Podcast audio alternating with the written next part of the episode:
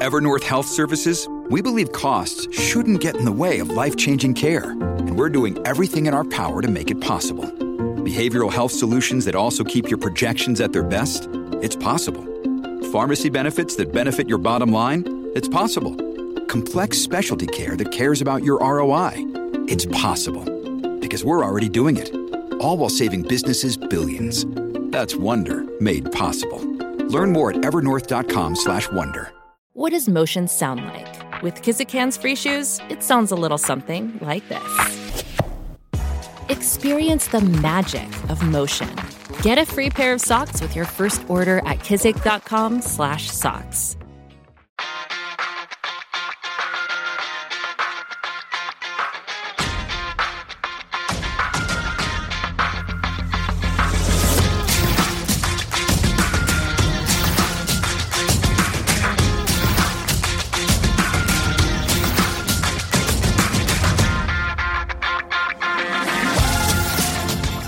Welcome again to Gamble On, the weekly gambling podcast presented by USBets.com. I'm Eric Raskin, USBets managing editor and media director, and I'm joined by our senior analyst, Pulitzer Prize finalist John Brennan. Last week, we celebrated our 50th episode. This week, it's an even more meaningful milestone, our one year anniversary. The first episode of Gamble On came out on August 2nd, 2018. We are one day shy of one year later as we record this. So, happy anniversary to us. John, did you get me anything? Oh, uh, awkward. Um, how about some possibly witty banter and some definitely mediocre betting predictions? Uh, it's as if every week is an anniversary for us. Uh, and wait, what did you get me then? Um, yeah, uh, awkward times two. I, I, didn't get you anything either. Uh, not, right. not, not even a greeting card. Uh, mm. I'm, I'm actually very anti greeting cards. Always have been. I tend to prefer to, to make a card for my wife or my kids instead of spending six or eight bucks on one. They're just so overpriced. And you know, a, another couple was uh, just telling us the other day that they go to the card store together in advance of their anniversary, pick out the card they'd want to get for each other, and just show each other the cards they've chosen and then put them back. That's pretty good, actually. Yeah, they used to be like ninety nine cents, and suddenly they were four ninety nine, and uh, and no one's buying them anyway. So yeah, I wouldn't uh, I wouldn't bet on a make a futures bet on that industry. Let's put it that way. Right. Well, uh, thankfully, uh, if the greeting cards are perhaps a bit overpriced, Podcasts are not. This one is absolutely free to listen to, the best bargain on the internet. And uh, we thank everyone for joining us for episode number 51 of Gamble On. If you missed any of our previous 50 episodes, they're all available on SoundCloud or on iTunes or the Apple Podcast app. And after a full year of doing this, you ought to know the drill by now. Subscribe, rate, review, tell a friend, etc. Yeah, yeah, and uh, Eric, coming up a little later on the show, uh, we're going to be joined by RotoGrinders Director of Premium Content, Chris Gimino. Going to talk about some football. Uh, first NFL preseason game is tonight, so we'll be talking about preseason and regular season DFS, as well as the first year of legal NFL sports betting in uh, Chris's home state and your state, Pennsylvania. Uh, but first, it's been yet another busy week in the world of gambling, so let's get to it. Here's your Gamble On News of the Week, an inside look at the biggest stories in the world of gambling.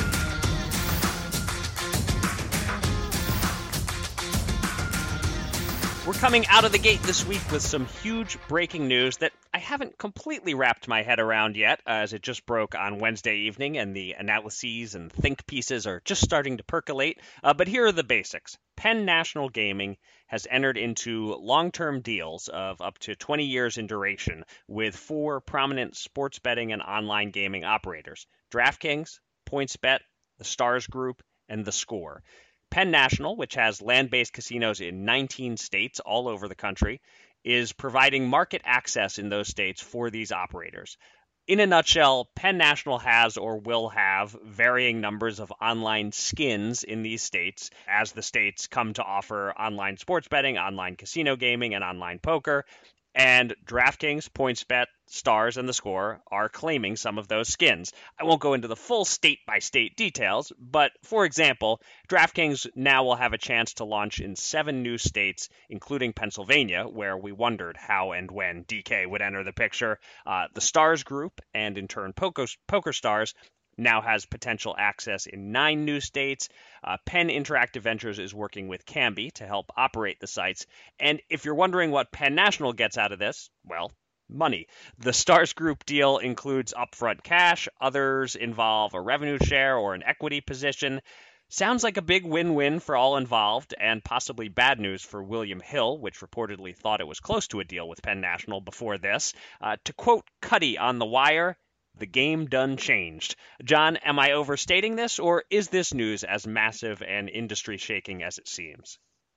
Yeah, Eric, I think it is. Uh, you know, I've been saying for the past year that uh, any gaming company that wasn't on the verge of some big deal coming uh, is not paying attention because it's going to happen. It's all going down, and this one is uh, the biggest one to go down yet. Um, I think it's really impressive for everybody involved, and uh, yeah, it's not good news for anybody not involved. Um, uh, not exactly a monopoly, but uh, certainly it's it's a it's a game changer, and and it, there's going to be so many advantages to having multiple states and multiple partners. Um, they're going to learn from each other. They're going to get uh, uh, best best type of product. Um, yeah, I mean, uh, as far as the consumer, you don't always want a, a monopoly, and again, we don't have that, but um, that would be one concern. But uh, as far as everybody in this deal, I think they're all winners. Yeah, and Penn National is is really in the catbird seat finding some great added value here in simply having casinos spread all over the country. I don't know if mm-hmm. that was uh, part of their goal as they built these casinos that someday it would help them uh, rule rule online gaming, but uh, they're certainly in, in position to uh, to be the the big leader in, in that now. And by the way, a somewhat related news item since Penn National is in Iowa with the Ameristar Council Bluffs. Just a quick note that land based sports betting is set to launch in the state of Iowa in time for football season. Uh, Iowa Racing and Gaming Commission Administrator Brian Ohorilko told Radio Iowa that sports betting will kick off, quote, no earlier than on August 15th at noon. Uh, and if you're curious, I checked the schedules. Iowa, Iowa State, Northern Iowa, they all have their first games of the college football season on August 31st. Uh, so we don't know the exact dates different sports books will open in Iowa but it's safe to assume most, if not all of them, will open before August 31st, as uh, Iowa will soon become the next state to take legal sports bets. Yeah, I mean, I'll give them some credit. Uh, at this point, I'm more surprised when states actually give final approval for any sports books. Uh, dozens of states keep talking a good game, but either they can't pass legislation or they run away from mobile or both. Um, I actually get it when legislators wish that no one could place a bet on their smartphone. I really do. Um, it could be the ruination of some. Let's face it, uh, if we're being real but it seems impossible to explain to them the ship has already sailed. Right. Uh, so how about some consumer protection? You know, as you mentioned, too many sports betting advocates have led with uh, gaudy figures promising untold riches, and then legislators on the fence they start to do a little research, but at the bottom line isn't quite so game changing, then they lose interest. So, you know, good on Iowa. I have a niece who just moved to Iowa City, and there's another entertainment option for her that she would find about as appealing as, um, well, watching a football game. uh, but yeah, I, I mean, I, I think Right. uh, yeah. Hey, it's good to ha- it's good to have options. Um, you know, I think it's it's perfectly fine to launch uh, land based first without uh, online and mobile ready to go. Iowa is a great example of you know get that up and running, but they have made clear that they intend to go down the the mobile route as well, and I think that's a perfectly fine way to do things. Yeah, and and we'll see how many states. It's kind of split so far, isn't it? You know, uh, many have it, many don't. Um, there isn't a, a, definite trend, so I guess every state that does it um, maybe tips the balance a little bit toward the other states that don't seem to know what to do. Yeah. All right, our next story takes us to the world of online poker, where one of the major operators in the U.S., WSOP.com, has had not one but two hiccups in the past week or so. The first occurred during a Sunday tournament when New Jersey poker player John Borenstein had chips that should have gone his way at the conclusion of a hand go to another player instead, and he has the video to prove it and he posted it on Twitter. It was a strange glitch. I don't think I've ever experienced anything like that in all my years of playing online poker. Mm. Uh, but it was theoretically costly to Borenstein. Uh, I say theoretically because it's impossible to know what would happen differently after that if he has a few more chips in his stack. But it was definitely a bad look for WSOP.com that this happened. Uh, but then WSOP.com managed an even worse look over the last few days when Twitter folks started sharing stories of not being able to get their money off the site via PayPal.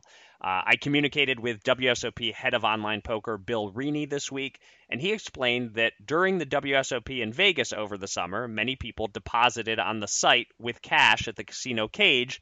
Then, when the WSOP ended, they left town and tried to withdraw via PayPal, and the funds just weren't in the PayPal account because there hadn't been many PayPal deposits, and WSOP.com spreads its funds in various places. It sounds reasonably believable to me, but still, fairly inexcusable. The online poker industry just cannot afford to give players Black Friday flashbacks. Uh, so, John, what do you make of these two controversies? Uh, is one worse than the other? And are you surprised to see either of these issues popping up in a regulated environment? Yeah, you know, Eric, remember too big to fail. Um, I think the WSOP brand is too big to have that payout issue happen. Really, um, yeah. It's just it's just a matter of having a rainy day fund. You know, you never expect to use it, and the reason you need to do it is always surprising, like this was. But that's why you have it. Uh, I think with any luck, that fund will be large, large enough uh, next time around. They're not going to make this mistake again. Uh, the other problem is technical, and Eric, mm-hmm. you know how tech savvy I am, so uh, right. I'll defer to you on that one. Other than to say, also not a good look.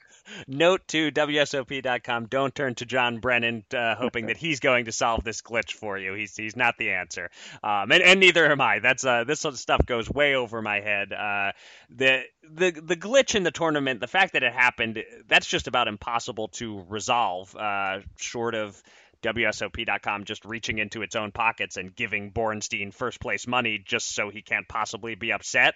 Um, but I don't even, you know, that's not really a fair way to deal with it. It would just be a way to uh, to make him happy. Uh, so yeah, going forward, the people on the programming side just need to find the glitch and and fix the software because that can't happen again. Players need to know that the game they're playing works. Um, but yeah, the PayPal thing is definitely the bigger deal and the one where WSOP.com is much more at fault. And even if everyone is getting their money, and it sounds like they are, nobody should have to wait two weeks for a withdrawal in a regulated environment. It really, anything over 24 hours, in my opinion, is excessive. If I can get the money onto the site instantaneously, I should be able to get it off instantaneously.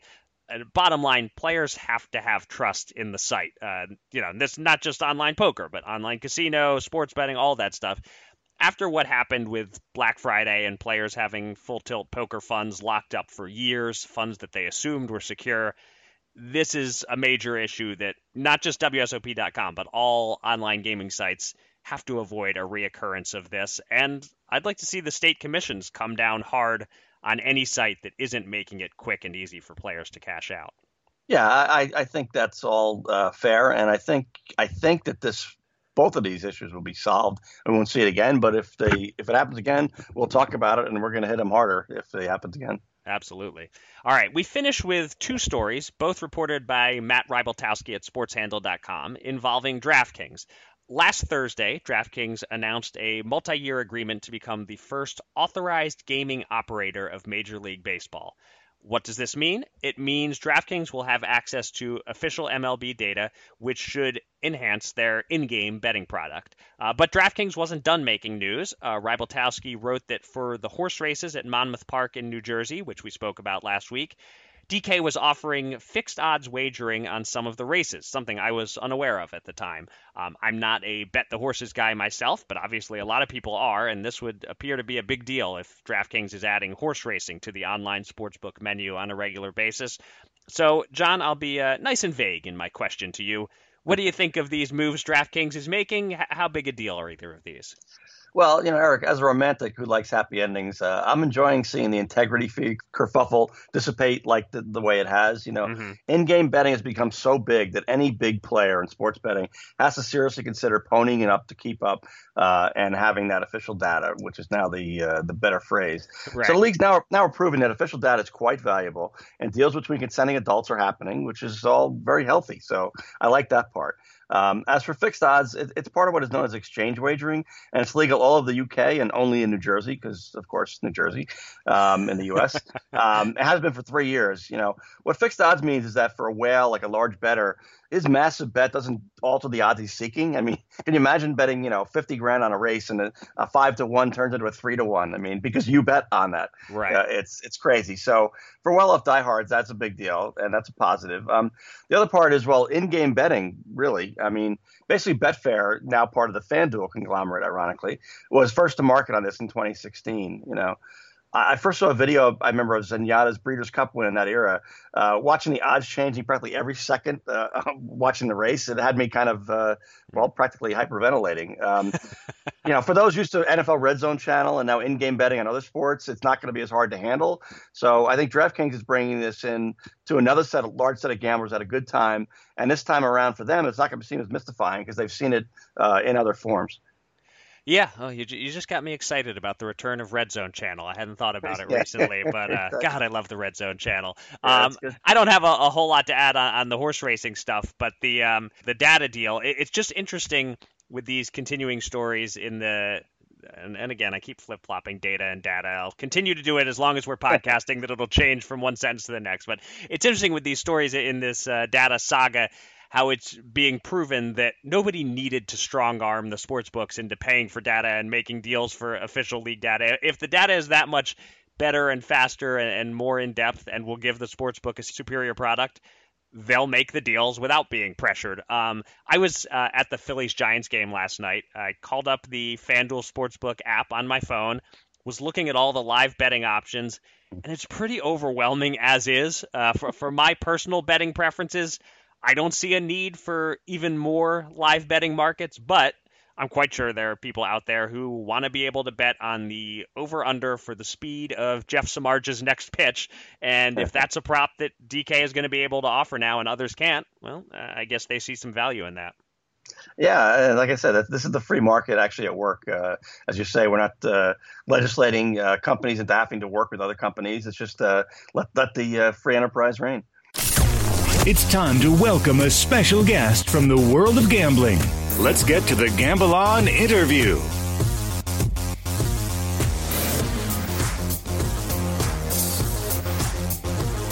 Football season is upon us. We have the first NFL preseason game this week, so that means we're getting close to peak season for DFS and for sports betting. So, who better to talk to than RotoGrinders Director of Premium Content, Chris Gimino? Chris is a top DFS player in addition to cranking out great content. He's qualified for live finals in football, baseball, and basketball. And like me, he's a resident of Pennsylvania where sports betting is now legal statewide. So there's a lot to discuss. Chris, welcome to Gamble On. Glad to be here. I'm looking forward to talk football. You know, they let me out of the basement once a year to actually talk on the air and talk intelligently about the sport that I love so very much. So I'm very, very, very pleased. We're back. yes, indeed. Uh, don't I wouldn't you know don't presume intelligently. We never presume intelligently, but we'll no. at least talk some football. Yeah. Um, so because we have the Hall of Fame game this week, uh, and then a full month of preseason games to follow, let's start on the topic of preseason DFS. I know some serious DFS players say this is one of their favorite times of the year because if you put in the work to research how much playing time coaches are planning to give different players, you have a huge edge over anyone who enters a lineup casually. So, are you also a, a big fan of preseason NFL DFS? And who do you have your eye on as a potential breakout star of this preseason? Some skill player fighting for a job who you expect to shine? I'm a huge fan of preseason DFS. You know, the information flow that's out there for regular season NFL is through the roof. And in addition, the, the logic that teams want to win the game is just completely unquestioned in NFL during the regular season. You're going to put the best players on the field all the time. And of course, with that information flow, you sort of have the ability to project who's going to be on the field the most, who's going to get the most targets, et cetera, and so forth. The preseason DFS, that is not the case. Teams are evaluating their players. They are looking to build the best 53 man roster possible. And we have a whole different set of guidelines that you know additional information and understanding of how it works is going to give you an edge against your opponents especially if they even think they understand what they're doing and they really don't. They're not really looking deep enough down the roster. They're not really understanding what the coaches need to evaluate for that specific team and situation. So the bottom line is i love dfs for the preseason because you know those who put the work in are really going to have an edge and they're going to continue to have an edge you know even though this year it's going to be probably you know the most information we've ever seen out there for preseason and it's only going to continue to get worse. But that being said, still lots of guys out there. You'd ask me who I'm keeping my eye on, and I think the number one place I want to start is at quarterback in Baltimore, where you have Robert Griffin III injuring his hand. Uh, Lamar Jackson's not going to play a lot, and that's going to open up an absolute ton of playing time for Trace McSorley. He's a running quarterback out of Penn State, uh, a guy who can not only get it done with his legs, but may actually be able to get it done with his arm with a couple of guys I like in the pass catching course, some young players that are going to get playing time there. So I, I, guess I just want to start with him as a place that's interesting to me because, you know, the Konami code of DFS says if you can run You can get those rushing points in addition to what you do with your arm, and you're going to be on the field a lot. Very key in preseason DFS. McSorley is definitely a guy that I'm going to be playing pretty much every time the Ravens are on the slate, with few exceptions. Okay, let's jump ahead five weeks, uh, Chris, to uh, NFL Week One. I see DraftKings has their uh, player ratings out for that week already. Um, you gotten much of a chance to take a look at that? Do you see any numbers that jump out at you with players that uh, seem like they're mispriced? Yeah, it's definitely going to be early to get really, really excited about anybody. But you know, at six thousand, uh, Dalvin Cook on DraftKings is really interesting to me against the Atlanta Falcons. Now, I do know the Falcons are going to change up their scheme a little bit. I'm hearing word of three four uh, being something they want to do more of this year. But last year they were really vulnerable to running backs, and of course Cook's coming off injuries, which could be one of the reasons for his lower price. But I don't see the other backs in that backfield Ameer Abdullah, Alexander Mattison, being a real threat to the consolidation of workload for Dalvin Cook. So that's why I'm very interested in getting after him at just $6,000. He's projecting as a pretty good value, assuming his role is what I think it is. Um, I, I, assume though, with those, with week one so far away, uh, with the prices released this early, uh, you're you're careful not to get too uh, too much of a one track mind and lock in on anyone th- this far out. No, definitely not. Especially not some place like New York where everyone's going to be excited about the you know the injuries in the wide receiver core, you know, opening up some opportunity in these price points on DraftKings, uh, making them very viable. But you know that's a bad football team that's probably going to get smashed. So I'm not, you know, pr- presuming Zeke Elliott is there. Uh, I'm not really going to get too excited about anybody in New York until I have a chance to think it through and wait till closer to the season. Right. Okay. Um, so shifting over to the sports betting side of things, as a Pennsylvania resident, this will be your first season with access to legal NFL betting from your home. How do you see yourself balancing DFS with sports betting? Can you see yourself on Sundays sweating lineups, building late game lineups, et cetera, for DFS, and also having time to to do some in game betting, or is that just too much? Well, you know, I'm I'm a unique case because I spent all week doing football content and football information, and you know that one to you know six o'clock time period on Sundays usually where I relax and actually just enjoy sports again, right? Mm-hmm. Like I'm not actually doing work, but I will definitely bet on the NFL, no question about it. It's you know it's an it's an adjustment. We've never had. It's I spent my entire life not being able to bet legally in the state of Pennsylvania, so I'm still getting used to the idea that I can get on there anytime I want and even make a bet. But I've definitely done it so far since it's become legal. And uh, now that FanDuel Sportsbook uh, is around, I'm only going to be doing it more and more, uh, especially in football, where I'm actually pretty knowledgeable and ready to try to get these books for some money. There you go. Yeah. And Chris, have you gotten your uh, your head fully around this um, in-game betting concept? I mean, are you definitely going to do a lot of it? Are you going to shy away from it? Do most of the people you know that are experts too? Or, how how into it are they if they're uh, in a, in a in the right state? Oh, I think there's there's going to be plenty of people that are going to get on board with in-game betting. There's no question about that. But again, it's just going to be a matter of people figuring out that it's something they can actually do now. But you know, for me, I, I you know, I'm not so sure what the edge is there, right? Like we're I'm used to playing against my opponents in DFS where I know that I need to exploit what their behaviors are, and now I have to get used to the, you know, what are the behaviors of the book that you can exploit, and it's a little bit more challenging, right? They're they're pretty good. So in game seems like a spot where you have to be careful. I always want to make sure I'm picking my spots as closely as possible. But uh, there's no doubt in my mind if I see something on Sunday that's standing out in the middle of the game, team I think is going to come back to win that maybe you know pretty good value. I'm going to definitely jump on it. Can you picture doing two or three in-game bets a, a, day or on a Sunday, any given Sunday, or you know, 20, 30 people do 100? I mean, it gets kind of crazy for some people at times. I'm definitely not going to be one of these 20, 30 do 100 a Sunday. Like I said, I, I do want to relax a little bit here, but you know, I'm always looking for some good action. So now that I can do it from the comfort of my living room, it's definitely going to happen. And have have you by chance placed any uh, NFL futures bets uh, yet, or, or, or looked at any uh, potential uh, Super Bowl teams or MVP or uh, or division winners? Any anyone like that that you've been scouting, or or you, you waiting till closer to the season? I'm definitely going to wait just maybe not too much longer, but just a little bit longer until I get a little bit of a handle on what I think's happening here. You obviously, if you're able to get ahead of it, you probably missed some of that early summer value if you're really, really on top of it as far as the futures are concerned you know, but there's a couple of teams that I, you know, I'm definitely interested in being ahead of the field on. Like, I'm very interested in what's going on in Baltimore. Like, I, I really want to make sure I understand what's happening there. I, I, haven't seen what the win total is just yet, but if uh, if I think the book's a little bit light on where they at, where they're at with Baltimore in any particular spot, I'm definitely going to be interested in them. I think they might be a pretty good team. I did see one book has them at plus 300 to win their division, uh, which seemed a little long to me, maybe a little influenced by all that Cleveland money uh, helping uh, make the Baltimore price a little more attractive. Uh, that's an interesting spot. I mean, definitely at plus 300 on on uh, on Baltimore. I'm going to have to look into it. All right. Well, it's been great talking to you, Chris. Uh, Chris can be found on Twitter at Chris Gimino, and he plays under his real name on all the DFS sites too. And of course, check out his work on RotoGrinders. Chris, uh, thanks so much for coming on the podcast. Thanks for having me. Two men. Two men. Ten thousand dollars. Will they run it up or blow it all? It's time to check in on the Gamble On bankroll.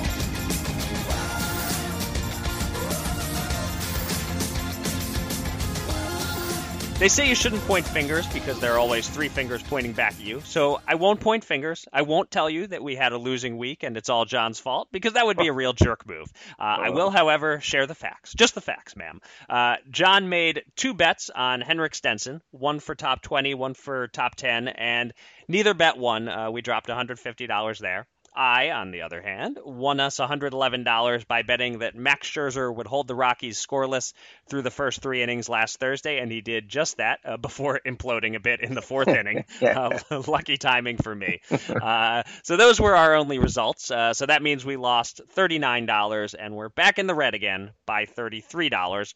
Uh, we also have quite a lot tied up in futures bets, uh, $1,905. So that leaves us with $8,062 available to bet this week. And I'm up first. And no, I'm not going to bet on the Sixers at minus 5,000 to make the playoffs. Did, did you see that, John? Did you hear about that bet?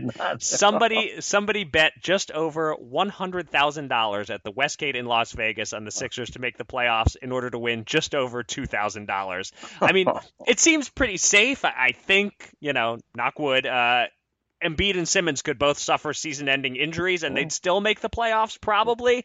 But wow, that seems a silly investment to lock up that money for nine months and hope to earn 2% on it. Um, so, anyway, I am not making that bet. Uh, I'm going to do something similarly ridiculous, however, and bet on preseason football. Uh, the Hall of Fame game is tonight Broncos versus Falcons. These tend to be low scoring affairs with offenses out of sync and first team players barely seeing the field. I know you say never bet the under because it's no fun to sweat, but I ain't watching this thing, so no sweat here. I'll just check the final score.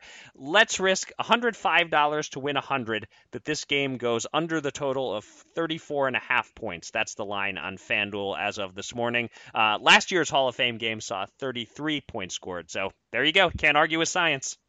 Well, as long as you don't watch it, I, I can live with you actually betting it. Uh, okay. Watching it is, is the real uh, sin. But you know, I I guess it's true that success is a thousand fathers, and failure is always an orphan. Uh, in this case, a lonely orphan. I, I, found from your opener there. Um, you know, I did move into third place in my 30 week PGA Tour golf pool, and God help me that I'm in that 30 week PGA Tour golf pool. But uh, I picked three other players last week who all finished in the top 12. So uh, okay. three out of four, and that's uh, useless for a bankroll because the one I picked here was not the uh, he was in it. He was in the top twenty, even uh, into the back nine on Sunday, and Stenson blew it. So right. Um, but uh, for your golf pool, I'm just curious: does would third place pay? Do you do you get money? Yes, top third? top three, top okay. three, pat at thirteen. So yeah, it's a key okay. spot to be. And uh, I the top two cannot pick uh, Brooks Koepka or Rory McIlroy in the Tour finale, which has that handicap thing system now where they get extra strokes. So oh, right. um, yeah, I'm liking my spot there. Okay. Um, so sticking with golf. Um, uh, it's always dumb to pick a winner, but um, I'll bet 50 on Paul Casey at 16 to 1, 50 for 800 in this uh, Wyndham Championship, which is uh, the tune up for the uh, three week playoff coming up. Um, you know, Casey makes an extra half a million if he uh, has a high finish and another million if he wins the tournament. And um, he's kind of all about the Benjamins. So um, I'll, I'll take Casey there in a lesser field. Okay. All right. Rooting for Paul Casey this weekend. Uh, let's make a baseball bet. The Cubs and Cardinals are battling it out for supremacy in the NL Central. And tonight, the Cubs have the better starting pitcher, uh, Jon Lester, against Jack Flaherty.